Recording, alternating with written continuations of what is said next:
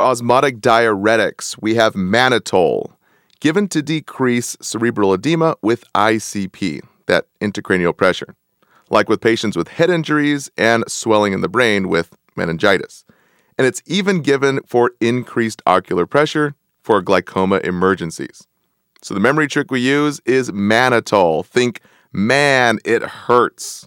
Or, man, ICP hurts in the head. Or basically, man, my eyes hurt for mannitol. So the ATI mentions we give mannitol for increased ICP, and we assess the level of consciousness every hour. And the HESI mentions four key points for mannitol. It's used to decrease ICP.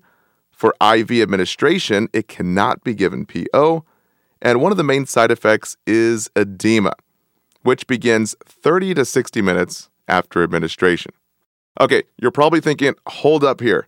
This is really interesting. Why would a diuretic, which drains fluid from the body to the potty, why would it cause edema or fluid retention? Well, the mechanism of action is it works by draining fluid out of the cell into the vascular spaces. So, swollen brain cells that have all that pressure causing the ICP get drained. So, all that fluid gets drained into the blood vessels, which can put the body in fluid volume overload. This leads to classic heart failure signs and symptoms like peripheral edema, fluid in the extremities, and even pulmonary edema, fluid in the lungs. So, naturally, a big side effect is heart failure. So, think HF for heart failure, we get HF for heavy fluid all over the body. Now, ATI mentions this when talking about mannitol. You monitor for signs and symptoms of heart failure, specifically basilar cracks, or basically crackles inside the bases of the lungs, as well as pulmonary edema, that fluid in the lungs.